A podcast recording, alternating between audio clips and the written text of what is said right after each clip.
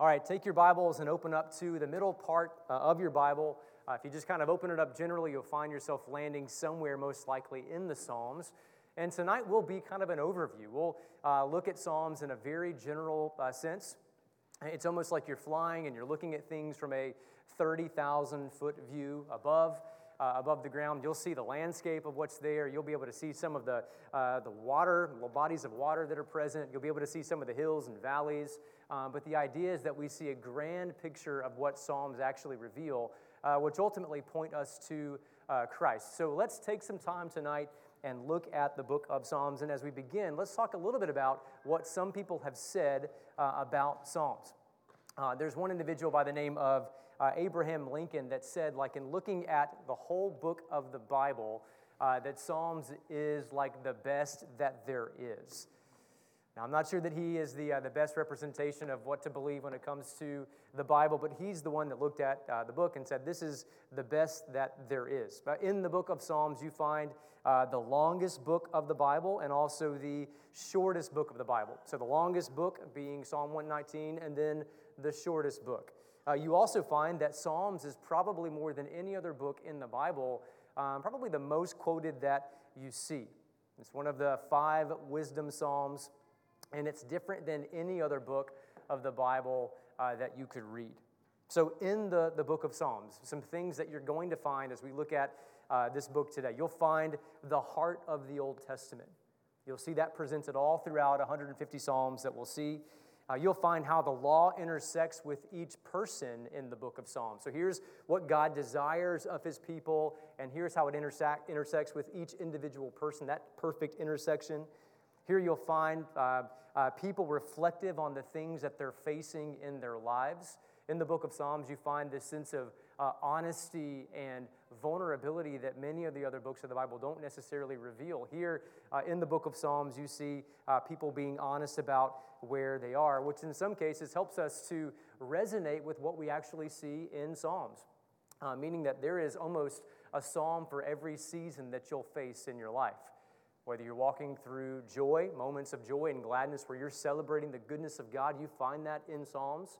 Whether you're walking through loss and grief and heartache, you, you find that in Psalms. When you're walking through anxiety and fear and you're overwhelmed with the circumstances that are around you, find all of that present in Psalms. When it seems as if the whole world is up against you and you feel isolated and alone, that's there in the book of Psalms. When it seems as if God has kind of forgotten you and abandoned you, you find there uh, that in the book of Psalms as well. You find uh, wisdom in the book of Psalms. It's obviously one of the five wisdom books, and so, therefore, being one of the five wisdom books, it shows us what God's desire for our lives actually is. You find understanding with how God works in the book of Psalms. You find what it means to be honest before the Lord in the book of Psalms. And all that to say, you, you find really a lot of what you need in your everyday life in the book of Psalms, which really for us uh, makes the book of Psalms one of our favorite books of the Bible. So that's kind of an introduction with what we're looking at tonight. Let's talk a little bit about authorship. Now, when we talk about Psalms, uh, one of the first people that we think of when we think of authors or people that have written Psalms, uh, the first person is who? Yell it out. David, David that's right. Uh, David is one of the, uh, the chief writers of the Psalms. He wrote 73 Psalms. 73 Psalms. That's a lot. 73 Psalms. You find Solomon, uh, you find King Solomon writing two different Psalms. You find Moses writing one psalm, which is Psalm 90.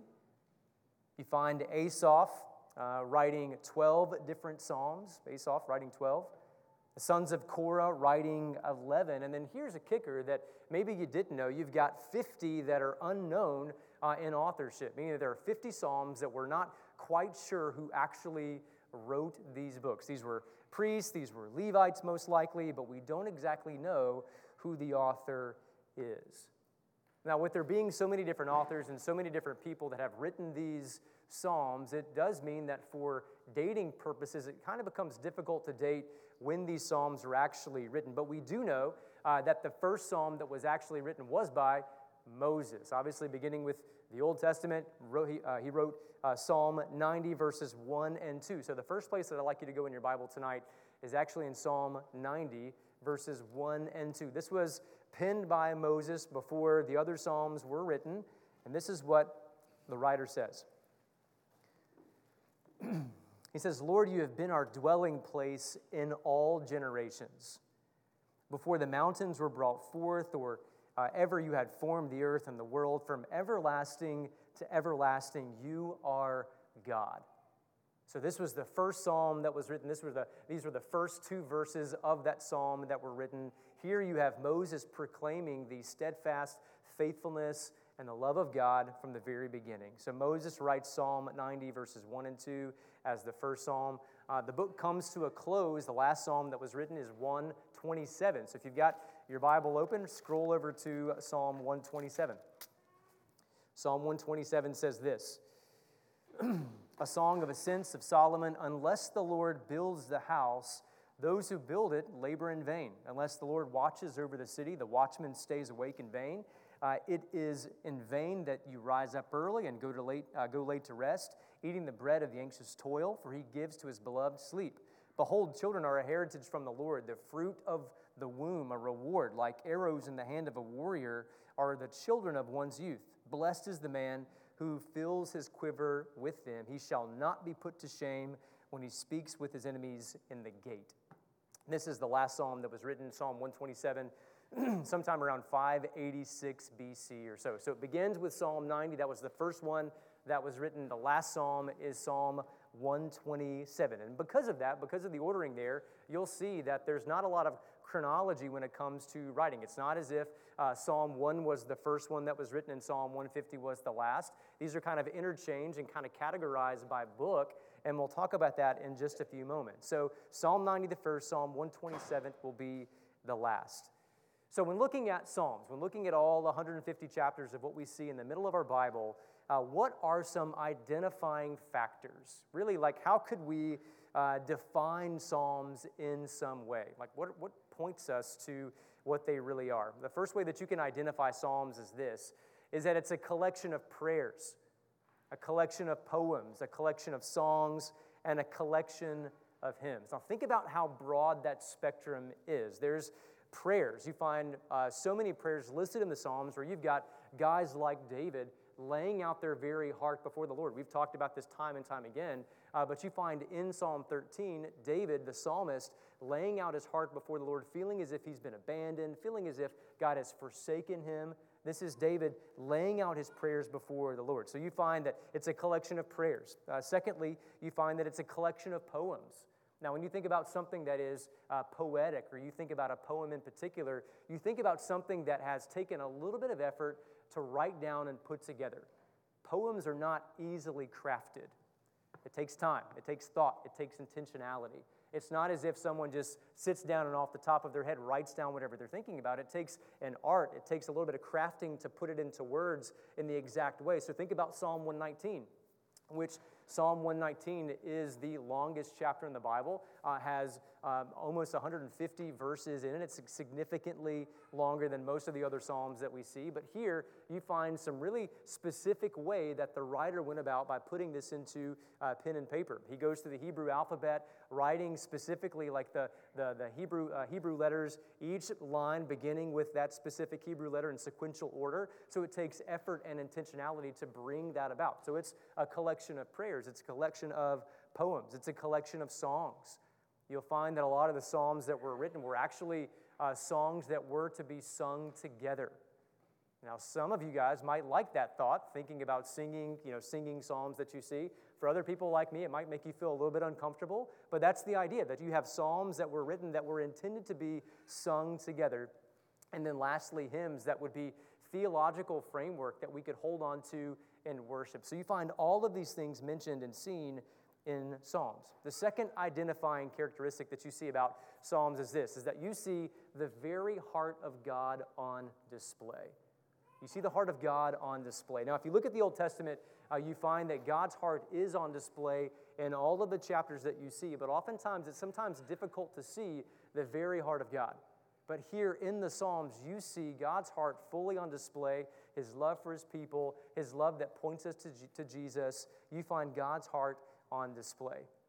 The third identifying characteristic of the book of Psalms is this is that you see this very large God that is sovereign, that creates all things. As we see in Psalm 8, that says that uh, majestic is the Lord that creates all things, that brings, uh, breathes life into all things. Where there's nothing, he creates and brings something in substance. This very large and sovereign God that rules over everything that's been created is also very personal, is very near, and very present.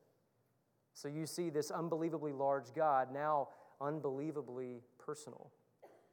You see that these Psalms, they point us to the person of Jesus. We'll look at these in just a few moments, but Psalm 2 and Psalm 22 are great messianic Psalms that point us to the person of Jesus. And then lastly, you see that these Psalms are really the cries of God's people. Where you see prayers listed, where you see uh, the very words of people uh, where they're laying out their hearts before the Lord. This is their cries to the God that created, created them.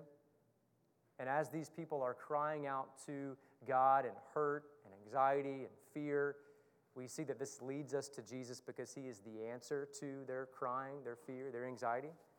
So we see all of these identifying characteristics for Psalms.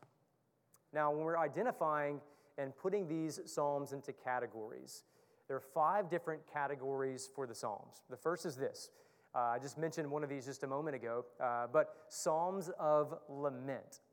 Psalms of Lament. That's the first category for Psalms. Now, a psalm of, of lament is, uh, is really this it's a journey. It's a journey from someone feeling uh, troubled, feeling overwhelmed, uh, that leads them to a place of being joyful in who God is. It's not merely someone looking at their circumstance, looking at their situation, and saying, you know what, I'm complaining to God, I'm discontent with where I am, and ending there. A psalm of lament always starts with someone being honest and ends with someone being able to praise God for, for who He is. Two psalms of lament that I want us to look at tonight uh, are Psalm 12 and Psalm 13. Now, as you look at Psalm 12, Psalm 12 is a uh, like a lament for a community, kind of this group gathering. So look at Psalm 12 if you can with me for a quick moment.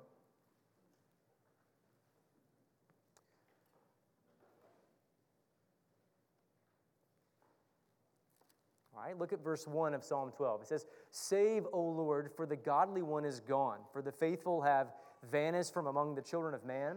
Everyone utters lies to his neighbor with flattering lips and a double heart they speak. May the Lord cut off a flattering, all flattering lips, the tongue that makes great boasts. Those who say, With our tongue we will prevail. Our lips are with us, who is master over us. Because the poor are plundered, because the needy groan, I will now arise, says the Lord. I will place him in the safety for which he longs.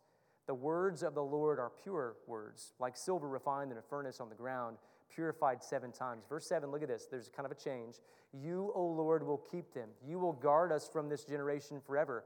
On every side, the wicked prowl as violence is exalted among the children of man. So there's this, uh, there's this complaint that's brought before the Lord in the beginning of this psalm, and it ends with the psalmist being able to say, Lord, you'll keep them, you'll guard us in this generation forever. So that's a, a corporate, this communal type of lament. But then if you go one psalm over in Psalm 13, what we just referenced a second ago, this is what David says. This is more of a, uh, a private, like an individual psalm of lament. He says, How long, O Lord, will you forget me forever? How long will you hide your face from me? How long must I take counsel in my soul and have sorrow in my heart all day long? How long shall my enemy be exalted over me? David is laying out in verses 1 and 2 this, uh, this feeling of constraint, this feeling of being overwhelmed, this feeling of being anxious, this feeling of being forgotten and left behind. Verse 3, he begins to ask the Lord specifically. He says, Consider and answer me, O Lord my God, light up my eyes, lest I sleep the sleep of death lest my enemies say I've prevailed over him, lest my foes rejoice because I'm shaken. So he lays out where he is in verses 1 and 2, verses 3 and 4. He asks God specifically to do something. And then in verse 5 and 6, he begins to praise God for who he is. But I have trusted in your steadfast love. Uh, my heart shall rejoice in your salvation. I will sing to the Lord because he has dealt bountifully with me. This is all in one writing. This is all in one, uh, one like sw- swipe with a pen. This is David sitting down, going from this place of complaint to now he's in a place of being able to praise God for who he is. This is a, a psalm of lament. It's always a journey.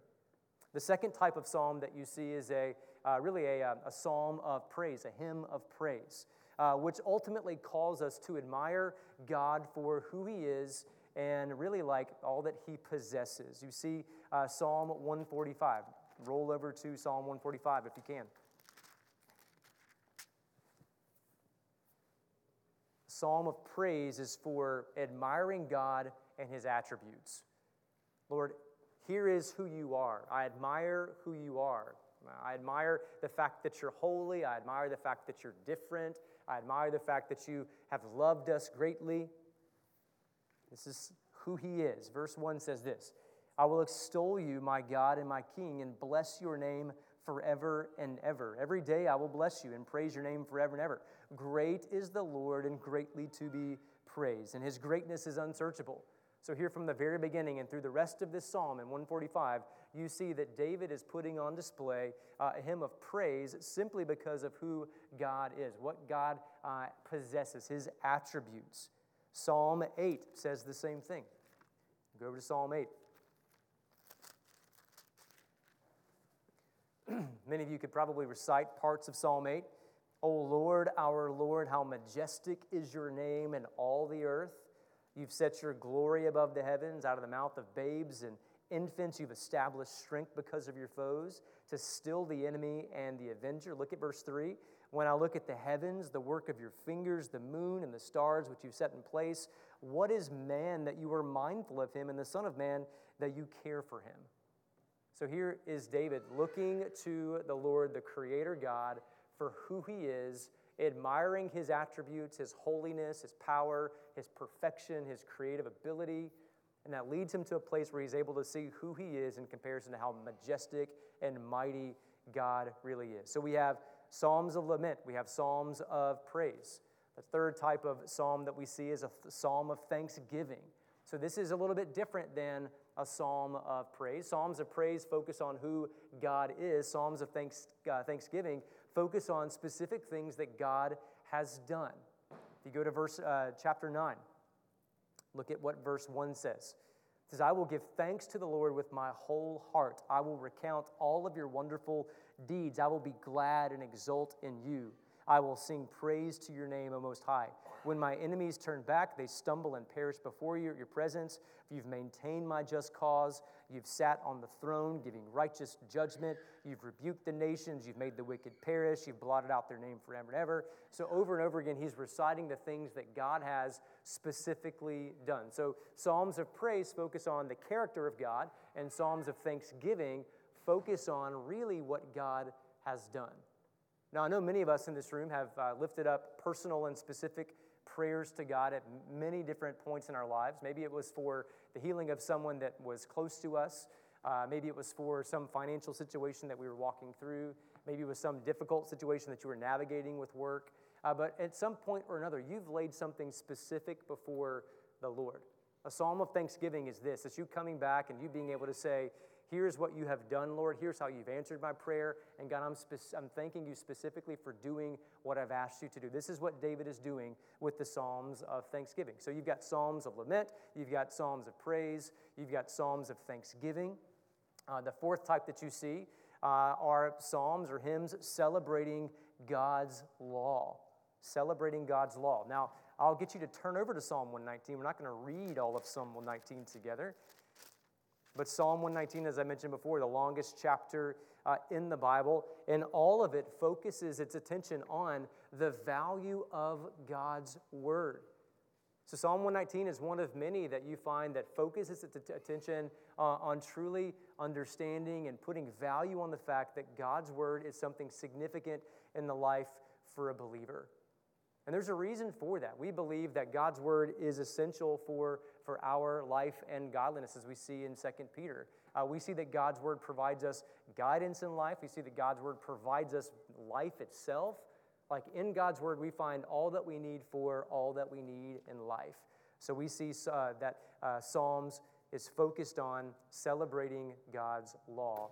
And then the last type of psalm that we see uh, is a song of ascent, which were songs that were sung as believers were on their way up to Jerusalem. And you find that Psalm uh, 120 to 134, this big section kind of in the middle towards the end, uh, this big section is focused on uh, singing as they were going up to Jerusalem. So, Psalms of lament, uh, Psalms of praise, thanksgiving, celebrating God's law, and then Psalms of ascent. Right, now when we're looking at the whole book of Psalms, we're attempting to put some, uh, some themes and some words to describe Psalms together. One of the first themes that you see uh, is this theme of worship. There's a theme of worship. There are a couple of words that you see present all throughout Psalms. Uh, usually you find them in kind of a descriptor that leads into the Psalm, sometimes in the middle of the Psalm. Uh, but the first word that you oftentimes see is this word Selah. Everybody say that. Selah. Uh, many of you are probably thinking about a um, Southern gospel group, Selah, you know, that used to be popular back in the 2000s or so. Uh, but Selah is a, is a word that really means to meditate and to pause. We find an example of that in Psalm 3. Uh, there's another word that you see that's called the Sheminith. It's a musical or liturgical term. There's a third word that you oftentimes see. Maybe you've not seen this one before, but it's called Shiggaion. Psalm 7 gives us an example of that but it's a musical and a liturgical term. And what that really points us to is that oftentimes in the Psalms, we see that this, uh, they point us to what it truly means to worship the God who is, who was, and will be. So, one of the big themes that we see in Psalms is that of worship. Another, another theme that we see in Psalms uh, is monotheism. Monotheism uh, which we believe, and what we uh, could easily say that we believe that there is one God who created all things. This God exists in three persons God the Father, uh, God the Son, and God the Holy Spirit. Right? So we see that there's this theme of monotheism all throughout the Word of God, or all throughout the book of Psalms and the Word of God, but specifically in Psalms. Uh, the third theme that we see is creation and fall. We see creation and fall present. There are moments that we see, just like in Psalm 8 and Psalm 9, we see that God is majestically creating and breathing things into existence out of his great power, out of his great might. But we also see the evidence of sin present in Psalms as well. If you look at Psalm 51, uh, you find the psalmist laying out his very heart before the Lord as he is repenting and turning away from his sin with Bathsheba. So you see creation and fall present. Uh, you see covenant present as well. God having a great love for his people, making promises to them, caring for them, providing for them.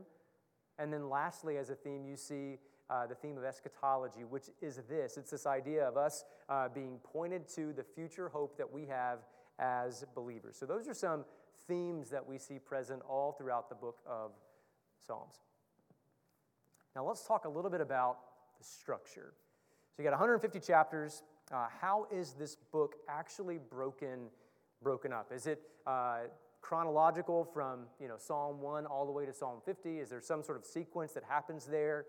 Not necessarily. Uh, the best way that you can look at the structure of Psalms is to look at uh, the Psalms in like books. So the first book that we see is really Psalms 1 all the way through Psalm 41.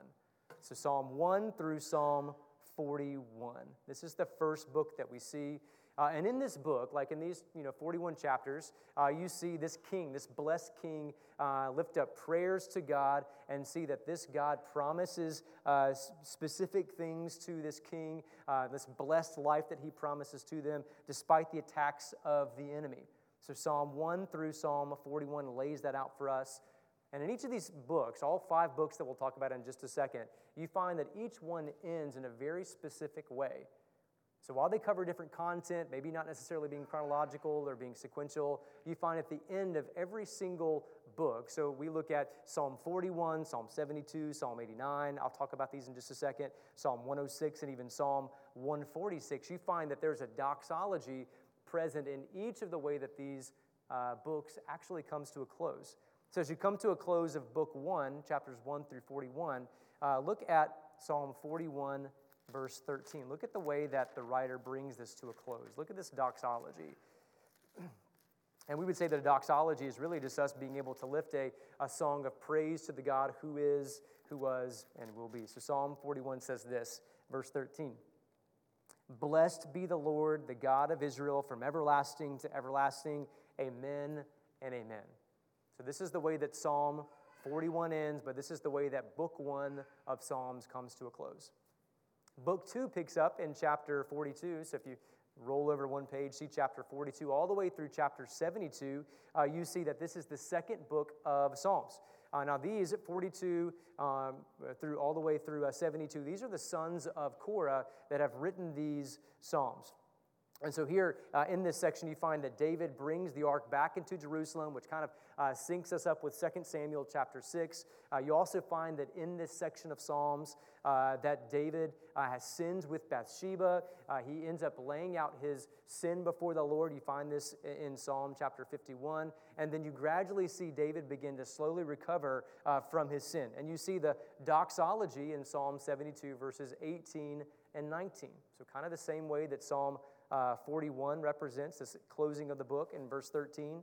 Uh, you find the same thing take place in Psalm 72, verses 18 and 19. So if you've got your Bibles, go there. Psalm 72, verses 18 and 19. Verse 18 of Psalm 72 says this Blessed be the Lord, the God of Israel, who alone does wondrous things. Blessed be his glorious name forever. May the whole earth be filled with his glory. Amen and amen. So, this is a psalm, a, song pointing to uh, the goodness and the glory of God as book two comes to a close.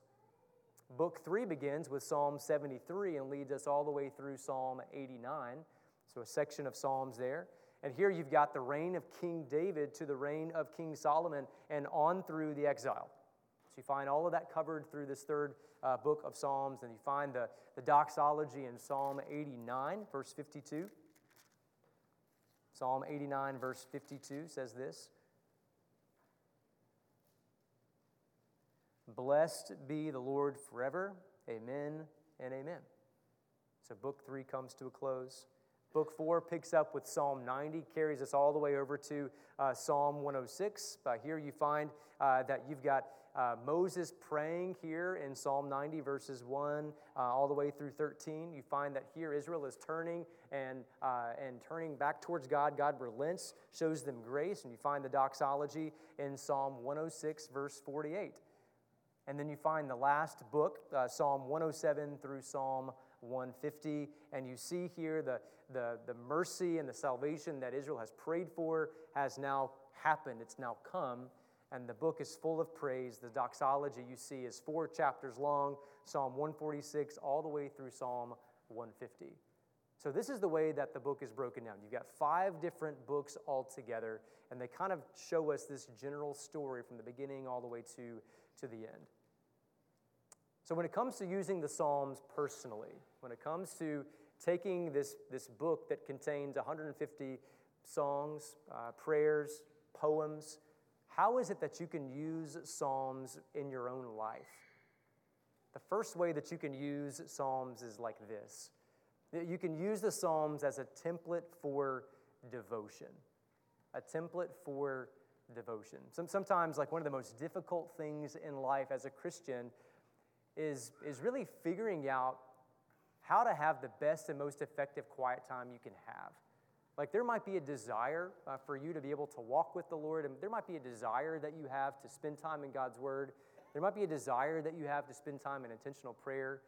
But sometimes it's difficult to know exactly what that looks like. Sometimes it's difficult to know what, what is the first step that I should take to make that a reality for me. So in the Psalms, you find a very easy to follow template for devotion. The first way that you can look at this is a kind of a template for prayer. You look at Psalm 4, I want you to read verse 1 with me if you can. Psalm 4, verse 1 says this Answer me when I call, O God of my righteousness. You've given me relief when I was in distress. Be gracious to me and hear my prayer. O men, how long shall my honor be turned into shame? How long will I love vain words and seek after lies? But know that the Lord has set apart the godly for himself. The Lord hears when I call to him. Be angry and do not sin. Ponder in your own hearts on your own beds and be silent. Offer right sacrifices and put your trust in the Lord. Verse 6 says, There are many who say, Who will, uh, who will show us some good? Lift up the light of your face upon us, O Lord. You've put more joy in my heart than that uh, than they have when their grain and wine abound. In peace I will lie down and sleep, for you alone, O Lord, make me dwell in safety. Psalm 4 is a great place for you to begin if you're wanting to deepen in your own personal prayer life. You can use Psalm 4 as kind of a guide to teach you what it looks like to pray. So you can use Psalms as a template for, for prayer. Uh, oftentimes, there's a, there's a guy by the name of Don Whitney. He actually wrote a book called Praying the Bible. Uh, we advertised it a while back as a book of the month for us. Uh, and he suggests in, in that book that you can take a psalm a day and you can read through that psalm every day, which uh, really puts you reading through the book of Psalms in about three months or so. Uh, you look at those psalms and you can use it as a guide and a template for your own personal prayer life. So, as you're reading through a psalm, you can allow each line that you see, each word that you see that kind of triggers a thought in you, you can use that as a way to spur and to start your own personal prayer. So, Psalm 4 would be a great place for you to start to be able to do that. So, you can use it as, as a guide. The second way that you can use Psalms as a template for devotion is this you can use it to help you with, with worship. Psalm 96, verses 1 through 3 say this. Psalm 96 says this Oh, sing to the Lord a new song. Sing to the Lord all the earth. Sing to the Lord, bless his name. Tell of his salvation from day to day. Declare his glory among the nations, his marvelous works among all the peoples. For great is the Lord and greatly to be praised. He is to be feared above all gods. For all the gods of the peoples are worthless idols but the Lord made the heavens, splendor and majesty are before him, strength and beauty are in his sanctuary. Verse 7 Ascribe to the Lord, O families of the peoples, ascribe to the Lord glory and strength, ascribe to the Lord the glory due his name, bring an offering and come into his courts, worship the Lord in the splendor of his holiness, tremble before him, all the earth if we're looking for a guide for what it looks like to genuinely worship God for who He is, we can find that in Psalm 96. And Psalm 96 is not a psalm that's in isolation. There are other psalms that actually reveal the very exact thing that we can find a template of what it looks like to ascribe glory and, and, and praise to a God who is deserving and worthy of it. So we can use it for a template for prayer, we can use it as a template for worship.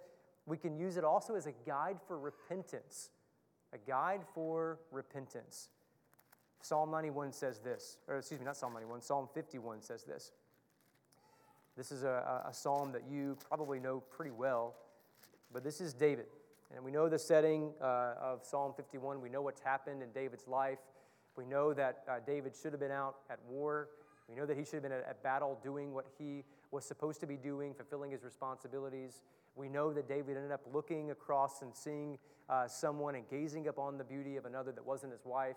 We know that he took this woman, brought her into his home, um, committed adultery with this woman. And here in Psalm 51, you find David laying out his heart before the Lord, confessing his sin before God. This is what he says in verse 1. He says, Have mercy on me, O God, according to your steadfast love, according to your abundant mercy. Blot out my transgressions.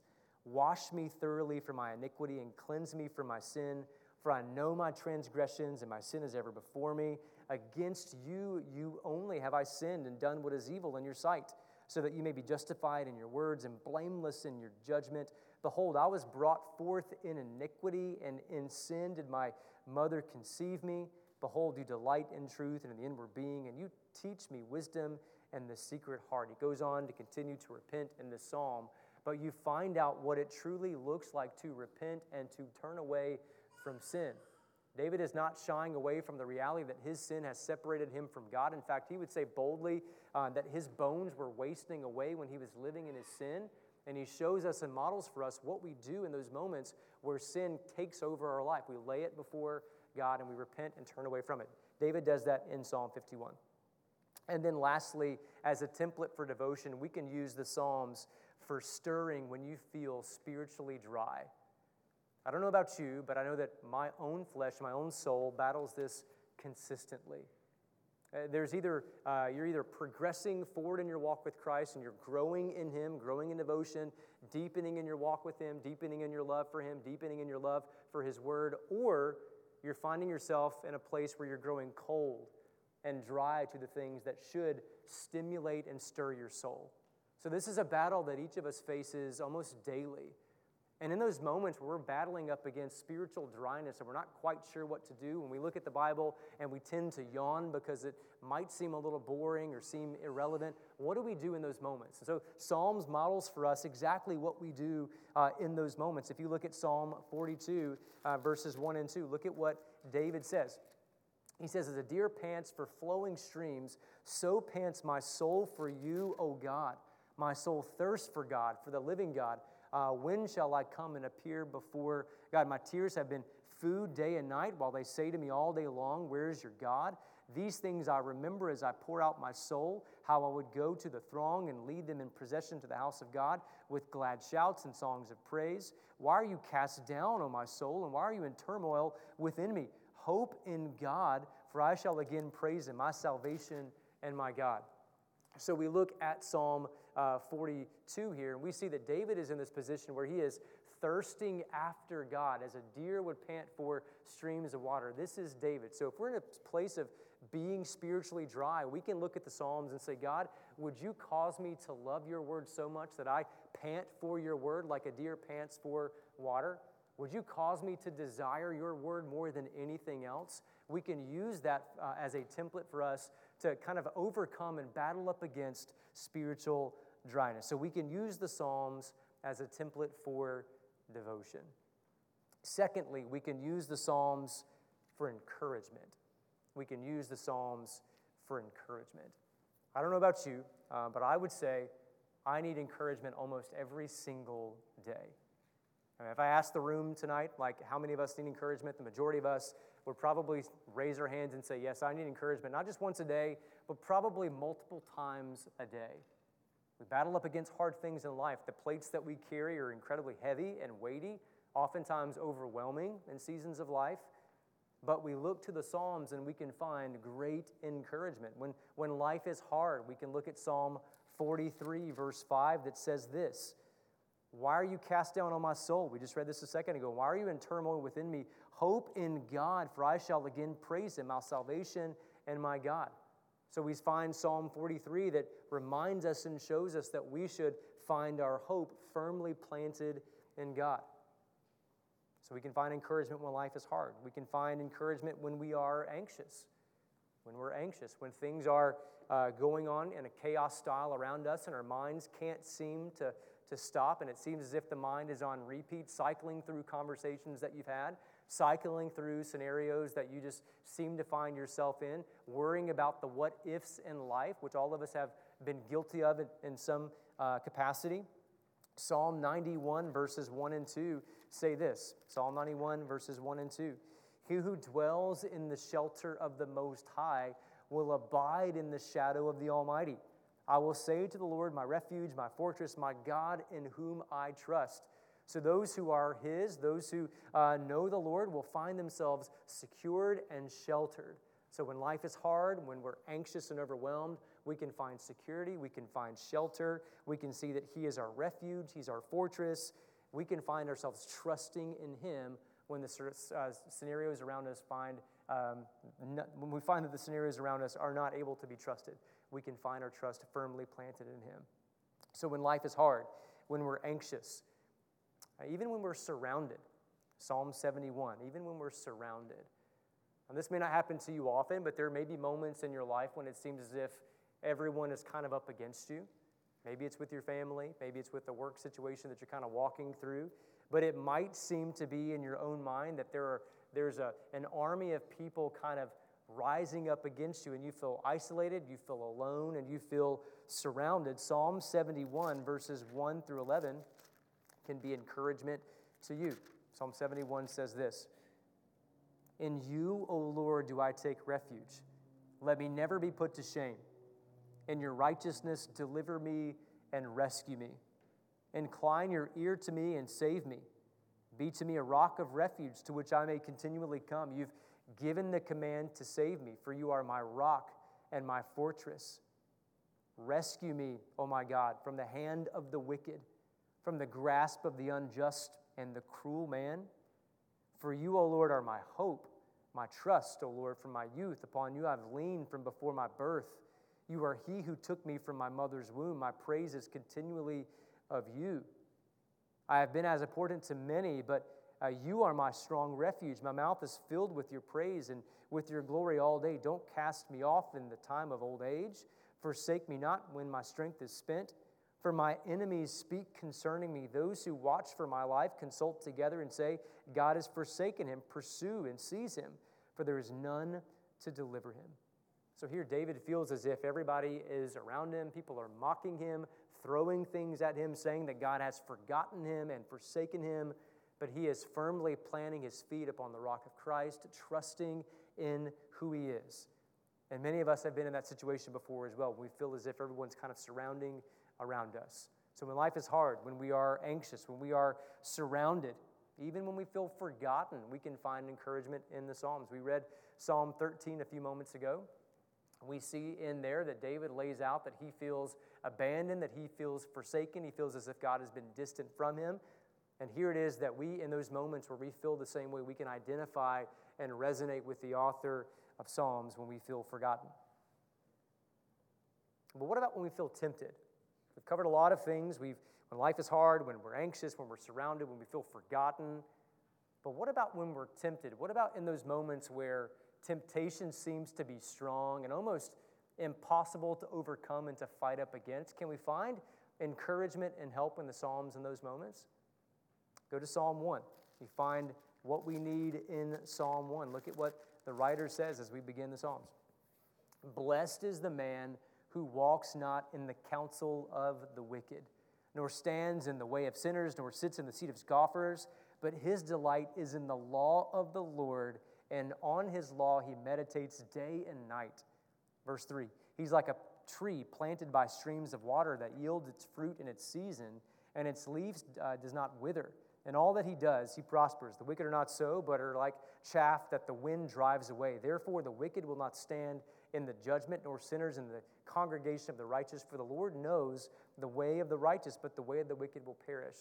So, in those moments where it seems as if temptation is strongly pressed around you, where it seems that that's the only option that's there, we can look at Psalm 1 and see that there are two uh, versions of life. There's the, the life where the man is blessed and happy and joyful in the Lord, and that is the man that's finding himself being obedient to God's word, meditating in God's word, turning away from sin. We see that this man is planted like a firm tree, uh, set by streams of water. It's got fruit that's overflowing. But then you find the opposite, the other version, which is the man that is wicked, that falls into sin, that sits in the, uh, the seat of the scoffers and the sinners and, and those who are wicked.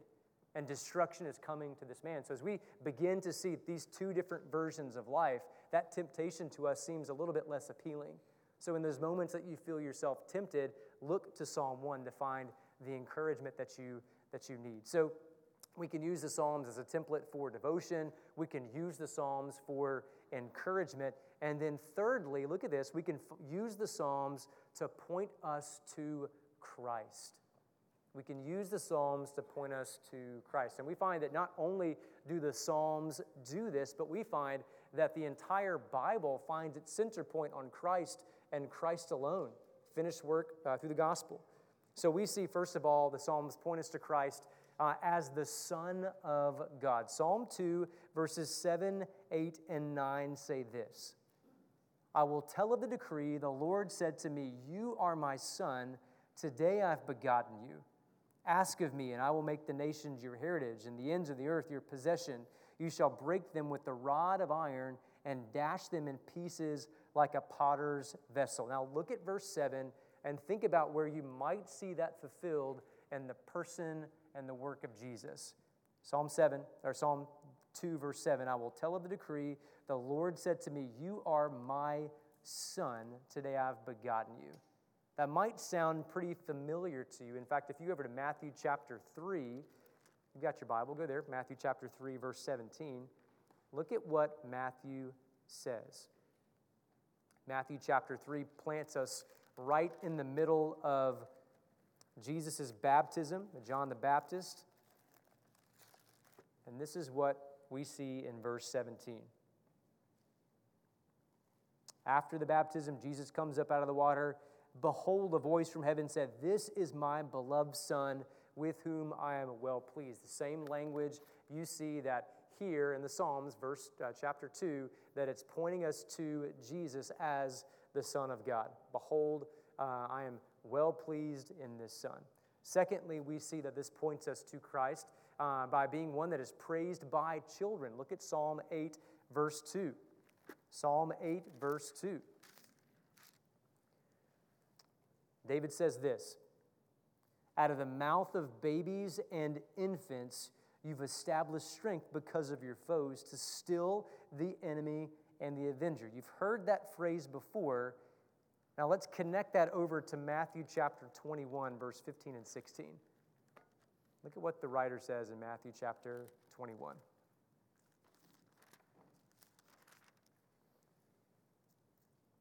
He says this in verse 15 and 16.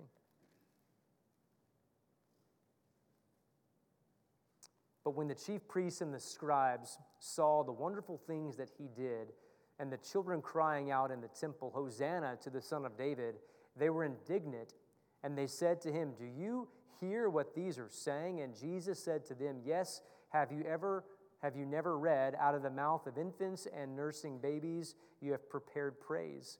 And loving them, he went out in the city to Bethany and lodged there. So here you find that these Psalms are messianic, that they point us to Christ, here being praised by children. We also see that these Psalms point us to Christ as the ruler of all. If you look at Psalm 8, verse 6, and you connect that over to Hebrews chapter 2, verses 8 and 9, which say this putting everything in subjection under his feet. Now, in putting everything in subjection to him, he left nothing outside of his control. At the present, we don't get to see everything in subjection to him, but we see him who for a little while was made lower than the angels, namely Jesus, crowned with glory and honor because of the suffering of death, so that by the grace of God he might taste death, taste death for everyone. So here you find that the Psalms are pointing us to Christ as the ruler of all, perfectly being fulfilled in the person of Jesus. Another way that you see that these Psalms point us to the person of Jesus is by uh, being one that is betrayed by a friend. Look at Psalm 41, verse 9. Psalm 41, verse 9. Tonight is just like a night filled with Bible drills, you know, one after the other. But that's what you get when you have to combine two lessons into one. Psalm 41, verse 9. This is what David says Even my close friend in whom I trusted, who ate my bread, has lifted his heel against me. Think about that. Think about the specific language that David uses there. The close friend that I trusted, who ate my bread, he's lifted his heel against me. How does that point us to the person of Jesus? Is there someone that comes to your mind? Obviously, there is someone that comes to your mind. You look to Luke chapter 22, you see this fulfilled in its entirety. Luke 22 says this in verse 47. While he was still speaking, this is Jesus, there came a crowd, and the man called Judas, one of the twelve, was leading him, and he drew near to Jesus to kiss him. So here you find the beginning where Judas would begin to betray the very Son of God, fulfilling what you see mentioned in Psalm 41, verse 9. So these point us to Christ as one that would be betrayed by a friend. These Psalms also point us to Jesus uh, by being the eternal King that would reign for forever. You look at Psalm 45, verse 6. Psalm 45, verse 6 says this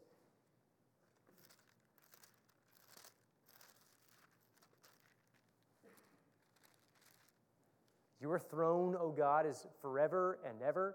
The scepter of your kingdom is a scepter of uprightness. In the same words, the very same words you see in Hebrews chapter 1, verse 8.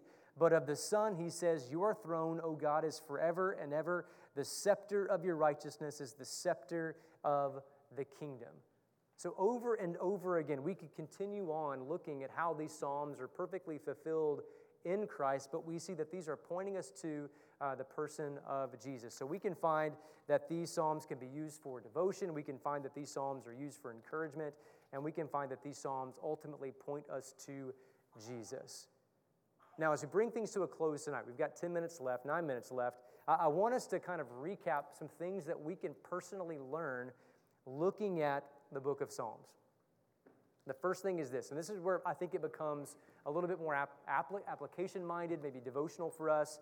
The first is this that we can learn from the Psalms is that the Lord is worthy of our praise. The Lord is worthy of our praise. Sometimes in life, like depending on the situation that you're walking through, you might find yourself in a place where it's difficult to praise, like to praise God.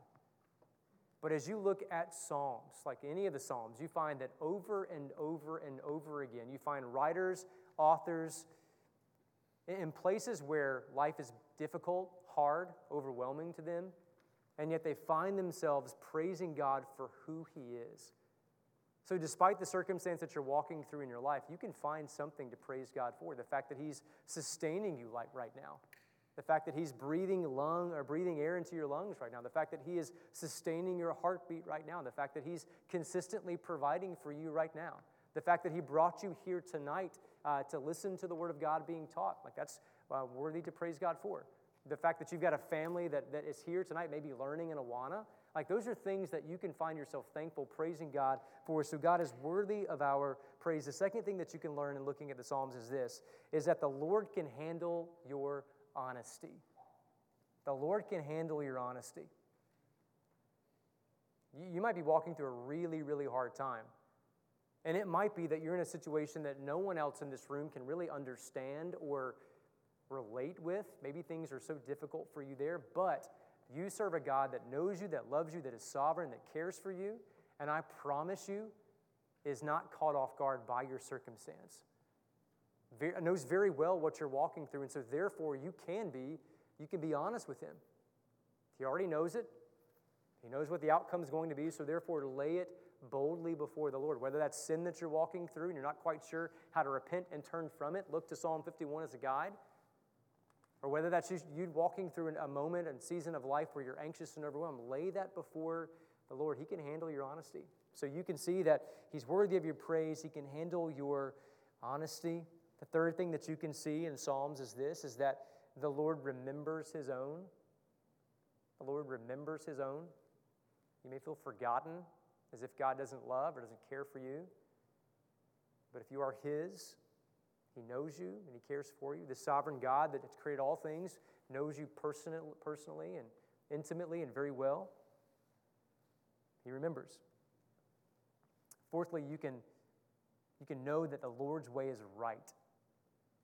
You can know that the Lord's way is right. That's the way that He works with His people, always doing what He desires because He's the one that's sovereign, but also knowing that His way is right in the Word of God. We find a lot of the Psalms focusing on God's Word and the value of God's Word being holy and right and perfect. So you can find that His ways are always right. Even if you find yourself in a situation where it's tough to do the right thing, you can do the right thing because God has clearly carved the path out for you. So the Lord's way is right. You can find that the Lord is quick to forgive. The Lord is quick to forgive. Moments or seasons of sin, you can find that there's, there's nothing that God can't forgive and cleanse. You can find that the Lord can be trusted and depended on cares for his people, he fulfills his promises, he's unbelievably faithful, he can be trusted. And then lastly, you can, you can see that the Lord is to be thanked. And this is different from the Lord being worthy of praise. This is specific things that God has done, specific things that you've laid out to God in prayer that you can thank God for what He's done for saving the family member that was lost, for healing the disease that you were walking through, for healing your marriage, for bringing your children to faith, for providing for you financially, for whatever it might be, you can find that the Lord is to be thanked. So that's the book of Psalms. Uh, we see from the beginning to the end, all of this points us to, to Jesus. So thank you guys tonight for uh, your patience. Thank you for bearing with us as we uh, work through a ton of notes. Thank you for bearing with us. If you are a little bit OCD and you want to get all the blanks filled in, thank you for adjusting as we needed to adjust. Uh, but let me pray for us, and uh, we'll wrap up this evening. Let me pray. Father, thank you for tonight. It's been a joy to be able to gather with your people and to look at the book of Psalms. We're thankful for the instruction that you can give us therein. And so, Lord, I pray that tonight uh, our eyes would be open to see your great love for us through Jesus, even portrayed in Psalms, and that that would point us uh, to grow in a deeper relationship with you. Father, thank you for your word. Thank you for allowing us to see that you are knowable through your word. We pray this in Jesus' name. Amen.